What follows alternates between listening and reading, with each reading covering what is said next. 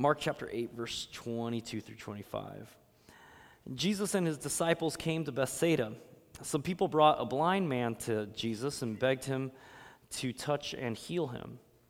Taking the blind man's hand, Jesus led him out of the village.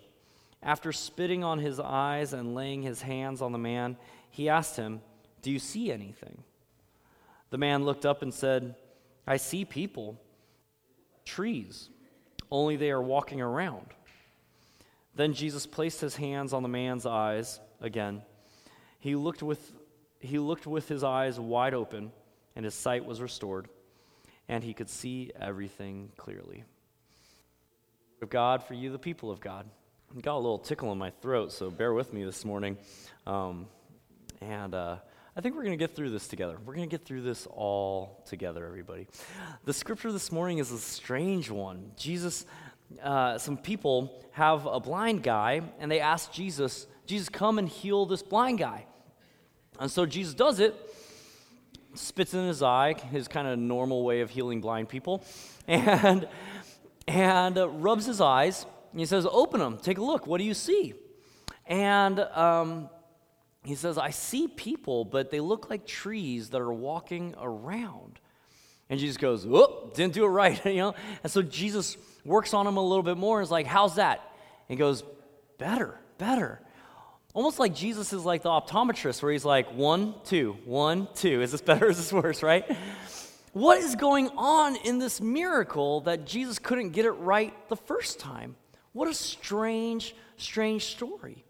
Nowhere in the story does Jesus stop and say, Oh, you didn't pray the right words. You didn't do the right thing to get exactly what you want, right? Try again. Nowhere does he say, Oh, blind man, it's because you don't have enough faith. Until you have more faith, you only get walking trees, you don't get people, right? It's a strange thing. We don't have any sort of explanation, but there was something, something preventing Jesus from getting the miracle all the way the first time. I don't know what it is. I don't know what it is. Something was preventing Jesus to get from getting the miracle the first time all the way. I was asked a few years ago to um, to share and preach about miracles at another church, and so I planned on preaching about how miracles aren't necessarily tied to how much faith you have. I think a lot of people get this impression that if we don't get our prayers answered, it's because I didn't have enough faith. We get that impression because often when Jesus heals somebody, Jesus doesn't take the credit for it. Jesus instead says to the other person, Your faith has made you well. Your faith has made you well. There's a lot of different reasons why Jesus would say that. But I think sometimes we take that to mean, okay, I have to have enough faith and then I can get whatever prayer I want answered. And more often than not, that doesn't happen. And people beat themselves up over not having enough faith, not believing hard enough. And, um, and so I wanted to preach and share that that's not the case, that there are other things that are preventing miracles from happening. So I go to that church and they had their band was about to do a special song right before I got up to preach. And the band, I mean, they pulled out all, all the stops for this song. They sang a song that was by Mariah Carey and Whitney Houston, and they had these two women, powerhouse singers, share this song, and the song was Miracles Do Happen When You Believe. And, and so they're singing Miracles Do Happen When You Believe, and I'm sweating bullets because I'm about to get up there and preach. No, they don't. And I look out into the congregation, people are weeping and loving it so much. And then they get up after the song is done, they gave them a standing ovation, and it was fantastic. Miracles do happen when you believe. Um, and then I, I'm just closing my eyes, laughing. I'm like, God, you did this, didn't you? You did this to me. Because now I got to get up there and tell them, nope, not really. Um, actually, I don't believe God did that to me. I don't believe God chose the songs for that day. I think that God does not work that way. We've been talking about this in the sermon series. We call it God Can't, um, because there are some things that God can't do. The chief thing is that God can't act against God's own nature. God can't do it. Otherwise, God wouldn't be God anymore. So, God can't do that. And what Scripture reveals about God's nature is a little bit different than what Greek philosophy or, or some other ideas about God reveal about God's nature. At the core of Scripture, we find that God is love. This is who God is. This is God's nature. And necessarily, there are things that love cannot do, things that love will not do. The main thing, and this is why I don't think God chose that song that morning, is God will not, cannot impose his will on others. Love does not control, love is not coercive. Right? Uh, it says it plainly in 1 Corinthians 13 what love is like. Love is patient, love is kind. We usually hear these words uh, at a wedding.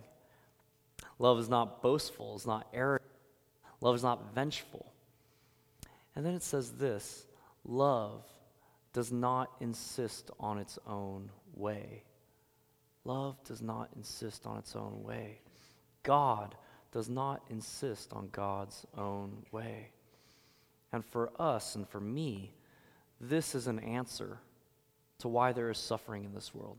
This is an answer to why there is pain, why God doesn't get what God wants, because God is love. God can't impose God's will on others. It's not who God is. To do so would mean he's not who he is. But a lot of our Greek philosophy, a lot of our ideas about God come from this notion that God is purely willpower, that God is the thing that gets what God wants all the time. It's not true. It's nowhere in Scripture. In fact, a God like that, that always gets what God wants all the time, wouldn't be frustrated at all because whatever is happening is God's will. But that's not the God of the Bible. The God of the Bible is a God who is continually frustrated because things are not going the way God wants them to go. Right? It goes back to the very beginning in the Garden of Eden. God makes Adam and Eve, says, Hey, do whatever you want. Just don't do this one thing. Just don't do this one thing. Don't eat this apple. What do Adam and Eve do? They do it. They eat that apple, the one thing. God comes back and says, Hey, where are you guys at? He can't find them. I love that image that God comes looking for them in the garden. Finally, Adam and Eve have to present themselves and said, Hey, God, you know that one thing you didn't want us to do? We did it. We did it. We're sorry. And God is disappointed. God is frustrated. Why should, be, why should God be frustrated if he can do all things and get exactly what he wants done all the time?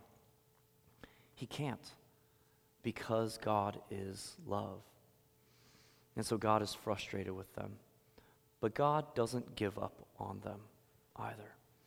God says, I'm not going to give up on you. I'm not done. I'm not going to wipe the slate clean.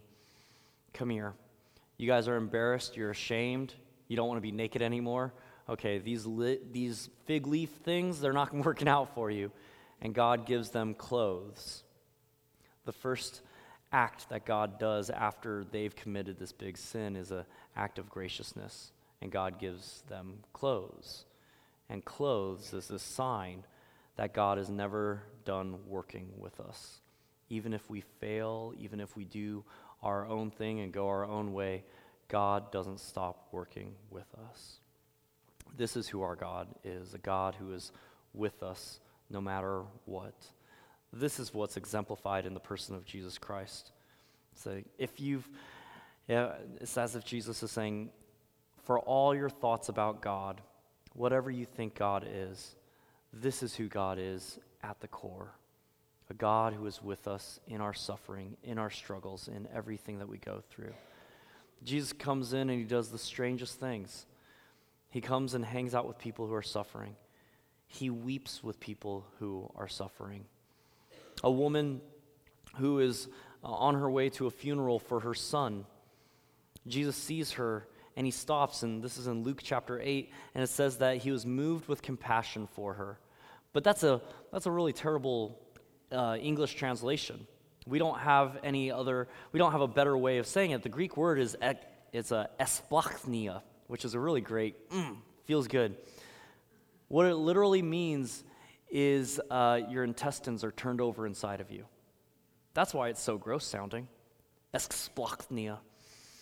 It says, when Jesus saw the woman weeping over her son, he esplachniaed. His guts were wrenched for her. He felt her pain. He felt her pain. When Mary and Martha are mourning the loss of their brother, Jesus goes and he weeps with them. This is who our God is. And people are, why would he weep for them? Why is this? Can't Jesus do whatever he wants? No. Jesus is first and foremost somebody who is with us in everything that we do. Now, Jesus does get to work. He does call out to friends, Where is Lazarus? He does call out to other people, Move the stone. He calls out to other people, Take off the grave clothes. So Jesus does do things. God does work in our world. And we have to ask that question okay, then what does that look like? What does it look like when God performs a miracle, when God does a miraculous healing? How does that fit into this picture of God who is fully love, who does not uh, control things, a God who does not exert his will on other things? How do miracles happen? That's what we're going to kind of tackle this morning. This morning, as we talk about miracles, I'm not going to talk about um, kind of like how, you know, moments where physics is broken or something like that, or some strange supernatural thing like that. I want to focus a little bit more on something that's maybe closer to us. I want to focus in on miraculous healings. Those moments when people are healed in ways that are surprising, impossible, improbable, and unexplainable. So, I don't know about you, but for many of us, I'm included in this, I've experienced these moments. And for many of us, these moments might be the reason why we believe in God at all. And so I'm not trying to pull that away from anyone, but we do have to explain a little bit. We have to explain a little bit about how God works in this world, where these miracles come from, and um, how do they happen? How do they happen? The idea of miracles has one very big problem right from the get go. Um, the problem with miracles is that they are rare. They're rare. How do we explain for how rare miracles are? People pray for some divine turnaround and healing. People pray for something big to happen. And sometimes they happen. Sometimes you get your miracle. Sometimes I get my miracle. But we have to remember that for every time that the odds are beaten or something improbable, impossible happens in an incredible way, more often than not, it didn't happen for other people. It didn't happen for other people. So, how do we explain that why miracles are so rare? One possible solution is that they're not real, is that divine healing isn't real. That when those one in a million odds happens, when something incredible or spectacular happens, it didn't, it's not really real. It's not uh, some God doing something incredible. It's not something divine. It's not impossible or improbable. It's that we just don't have enough education. We haven't figured it out. And the more we study, the more we'll be able to make those kinds of things happen. So some people say, when, you experience a miracle, you didn't really experience a miracle. Nothing like fantastic really happened. Um, we just don't understand everything yet, so settle down a little bit. Well, that doesn't work for me. That doesn't work for me for a couple of reasons. I think that it can explain a lot of beautiful things that have happened. There's a lot of incredible healing that can happen um, when people follow their regiments, when, um, when the body heals like it's supposed to, or when, when we expect, or as we expect it to heal. Those are beautiful things. Those are beautiful things. But there are these moments where a healing happens that can't be explained, something beyond what anyone thought was going to happen. I was having lunch with a doctor not long ago, uh, a friend, and um, while I was in while I was in the hospital last year with my daughter, um, I didn't sleep very much, and so I read a lot of stuff, and and I was just curious about how much faith um, doctors have, and just you know what's the statistics and those types of things, and um, and, and I found some interesting statistics. Americans in general uh, about 70% uh, believe or affiliate Christian and believe in God, those types of things. Uh, that number goes down with the more education you have and with the more money you have, as you can imagine. Okay? So people who make more money uh, tend to believe in God a little less. People that have higher education tend to believe in God a little less as well, except for medical doctors. Ooh, tell me more. it was interesting that medical doctors, for people with the same education level, um, usually believe, in the sciences, people with the same educational level in the sciences usually believe in God about in the 40th percentile. People that make the same amount of money as doctors um, usually believe in God about to the 40 percentile. But doctors stand out among people uh, that, that among their peers in education and income, and they believe in God in the 70, 80 percentile as well. I, I said to my friend, like, isn't this incredible? Isn't this interesting? Isn't this beautiful? What do you think about this? And uh, he laughed at me. He was like, yeah. And I was like, why do you believe in God? And he said, because, and he, he was kind of being frank with me. If I can be honest with you, we just barely know what we're doing. It's a miracle that anybody survives. and he was joking. He was joking. Trust your doctors. But he was sharing how much, how much surprising stuff happens, how much incredible things happen that they, we just don't have a good grasp on. And he's got friends and he's got colleagues who says we will understand it more and more. But he's saying, for me, there are just things that I can't understand or explain away. And so I don't buy this idea that there is no divine healing. I don't buy this idea that God doesn't work to heal. Um, because uh, Scripture, I mean, this goes against like scriptural evidence. This goes against, um, this doesn't account for Scripture, and this doesn't account for all of our experience as well. So, um, why else are miracles so rare? Another possible uh, explanation is because we don't have enough faith. And I mentioned this a little bit earlier, but sometimes we think that we have to have the right code, we have to say the right thing in order to get God to do what we want God to do. We have to have the right amount of faith. I don't I don't buy this either. I know people who love God with their whole hearts. I know people that live in faith, who give of themselves and and I can't imagine them loving God and loving their neighbors anymore. I can't imagine what more growth and grace they need. And they too do not get prayers answered the way that they want. They too suffer and struggle. I don't think that it's based on a person's lack of faith. After all, in the scriptures, I see people with no faith at all get an incredible, get an incredible miracle, get an incredible blessing as well. And this view of God kind of it treats God like um, it treats God like some sort of like cosmic vending machine, right? Where we have to punch in the right numbers or, or the right code. We have to input something correctly in order to get out of God some sort of good thing. Nowhere in the Bible does, does it say that God is a vending machine. What it does say is that God is a loving parent, that God relates to us. And when I think about my kids, when they need care, when they need food, when they need comfort, I don't tell them, ah, ah, ah, you haven't said the magic words, right? You haven't said and done the exact right thing in order to get my care. My kids don't have to do anything to get my love and my care. And if I can love my kids like that, how much more can God love us?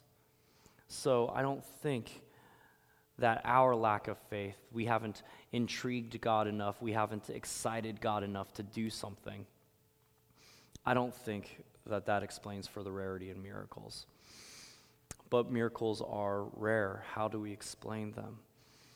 This is the way I understand it. God cannot coercively control anyone or anything. It's not in God's nature. God is love. God does not exert God's own will over you or anyone.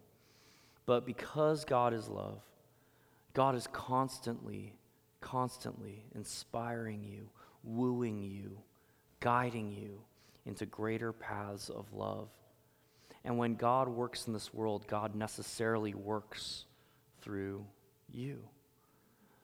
The God of Scripture is always present, always loving, always at work. God is never picking and choosing who He's going to love, but God works through us. God always works through people and creation. God needs us. God needs us. God always works with people and creation. And when creation responds perfectly, when creation responds perfectly to the love of God, miraculous things are possible. Let me just testify and share with you a little bit. Clementine, a few weeks ago, my, my seven year old, she's seven now. Man, I thought she was going to be six forever. Okay, she's seven. Um, one year ago, we were brought, uh, she had emergency brain surgery, and we were told that there was going to be uh, paralysis, vision loss, and speech and language loss, loss um, best case scenario if she didn't suffer any strokes during the whole procedure. And so here we are a year later, and I was just at a friend's house last night, and they said, "Oh, when is Clementine's next appointment?" And I, I like stood back a little bit. We don't have a next appointment. We're done. I mean, they want us to check in in a year from now, but we don't have anything on the books. And so today, Clementine has none of those impairments. She has a small vision cut um, that she doesn't even notice. A couple weeks ago, Clementine said to me, Dad, how did this miracle happen? And like, I was so excited. I was so beaming. I was like, come here, let's talk about this miracle. Let's talk about all the things that needed to happen for this miracle to happen. Number one, we lived in Portland. That was a miracle. Number two, your, your teachers were paying attention. And when they saw you suffering, and when they saw you getting loopy, and when they saw you lay your head down to sleep during lunch, they called me right away. They knew that this was abnormal. Number three, when I picked you up, God spoke to me because I was debating on whether or not going home to rest or going straight into urgent care. And God said, Take her to urgent care. Number whatever, four or five, whatever this is. When we get to urgent care, the EMTs get there and they say, Where do you want to go? What hospital you want to go to? And I say, I don't know, St. Vincent. It's the closest one. And another EMT comes in and says, Nope, you're going to a children's hospital, Randall or OHSU, Doernbecher. I said, I don't know, Randall. I have a friend who's a nurse at Emanuel Hospital, so let's go there. Another EMT comes in and says, Where are we going? And they said, Emanuel. And he says, Nope, we're going to OHSU. I said, Okay. what? Why do you even ask me? Like, let's just do this, right? So God was speaking to all these people, and they responded in the right way. We got to OHSU, and God worked with the doctors and the nurses and the social workers and the surgeons, and they got in there and cared for her immediately. Those that, and they did their jobs perfectly. They did their jobs perfectly. And when we were in rehab, as I was talking with Clementine, I said, and one last person that was involved was you. Because when you woke up from surgery and when you saw how much work you had to do to get things back, you rose to the occasion and you said, I want to win therapy. I want to get it done. All of these people responded to God's love perfectly and in the right moment for a miracle to happen. It all lined up perfectly. Now, if any of those people, any of these other things were out of whack, we could be looking at a different situation. This is how God works in our world through us, inspiring you to pay attention, to do the right thing, to do the most loving act in any given moment. And when everyone does it, miraculous things can happen.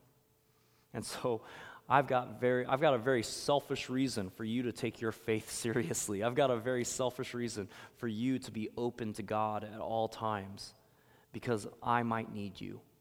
My family might need you in a moment of crisis, and you need to play your part so that a miracle can happen.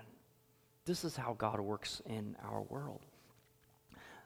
Now, unfortunately, more often than not, not all of the players are listening to God perfectly. Not all of the actors involved hear God and respond and do what they're called to do. And so, in these moments, suffering finds its way in, evil finds its way in. And so, when you receive a miracle, absolutely praise God. Praise God for the way that God has orchestrated everything coming together. But when you don't receive a miracle, when it doesn't come together, it's not because God decided in your case you deserve some sort of punishment. It's not because God decided in your case you need some suffering or God doesn't love you or God wanted this to happen to you. If it doesn't happen, it's because there's a lot of factors involved, and more than one of those factors did not respond to God's love. More than one of those factors did not pay attention and cooperate to bring about that miracle. But it has nothing to do with how God loves or feels about you. God loves you unconditionally and is always at work to make things right. Now, one last thing that you have to bring up is that when things don't go right, God doesn't stop working. God never stops working for miracles. It's never too late. Last week, um, I brought up a, a story from Scripture where a woman who had an issue with bleeding, as the Scripture said, snuck her way up and stole some of Jesus' power by touching his robe, and Jesus stopped the whole, stopped everything to go find this woman to restore her to society, to restore her to family. He says to her, Daughter, your faith has made you well. He heals her on a relational level because that's what she needed. That's what she needed. They were on their way to Jairus' house. Jairus was a synagogue leader. His daughter was sick and dying. They found Jesus in the marketplace and to say, Jesus, will you come and heal my daughter? While Jesus was on his way to see Jairus, that's when he got touched by the other woman. And he stopped the parade, he stopped the march to Jairus' house to go and heal this woman in her soul, in her heart, in her relationships. While he was doing that, Jairus' daughter died. They didn't get that miracle. She died. People from the house come to Jairus and they say, Jairus, your daughter is dead. Do not bother the teacher anymore. And Jesus perks up. He hears those words. And he says, You know what? It's not over yet. it's not over yet he goes to Jairus' house, and people are weeping.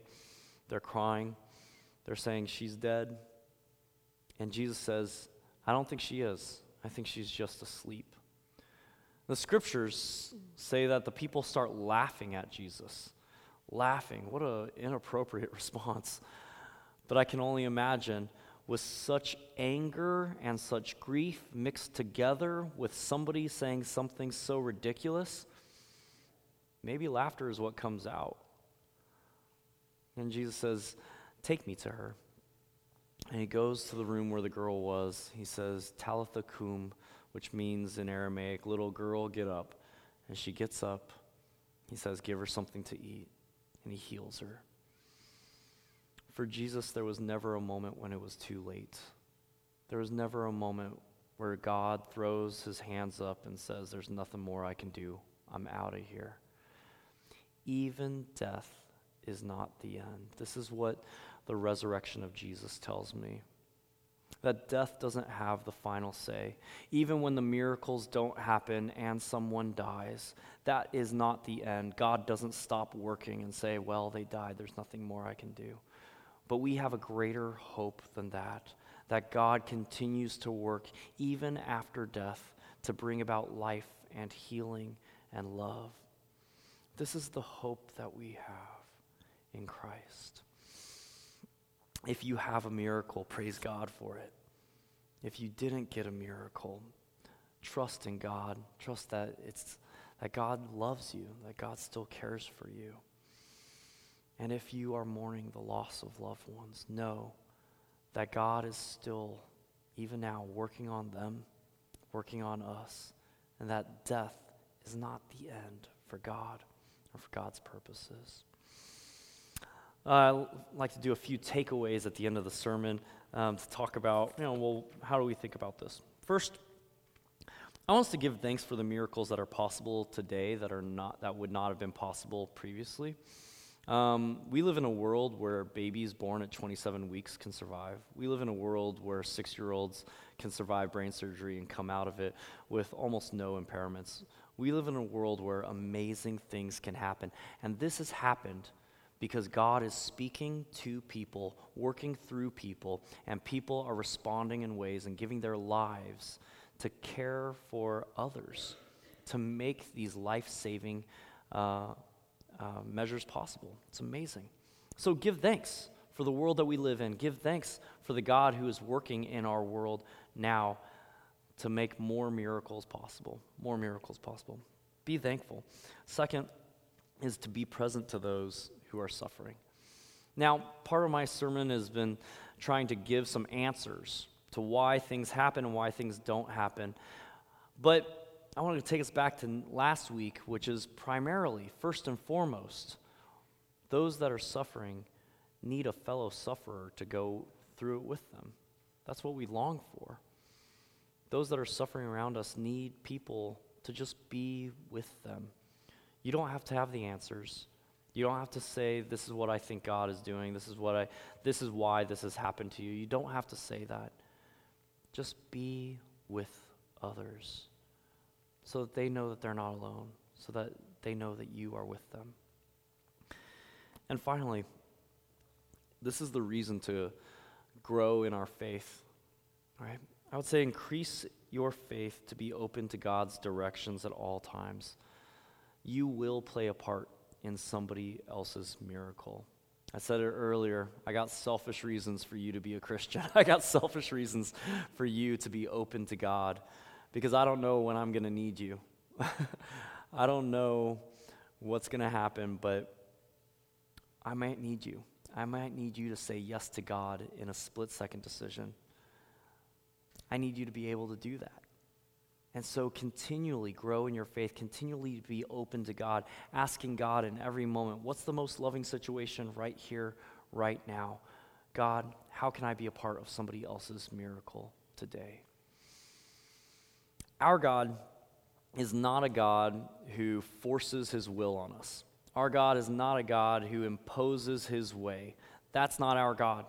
Our God is the God of love that suffers with us, but also a God who is always, always at work in all people at all times to bring about the best end for all of us. I think we're getting closer and closer to the fulfillment of all things being made right because I see more and more people responding to God, making things right in this world. Continue to respond to God. When we come to this table, that's part of who we are. We're saying, God, I see you as a God of love that's working through me and speaking to me to make things right in this world. I accept that responsibility. Continue to speak to me, guide my actions. And may we see more and more miraculous things happen.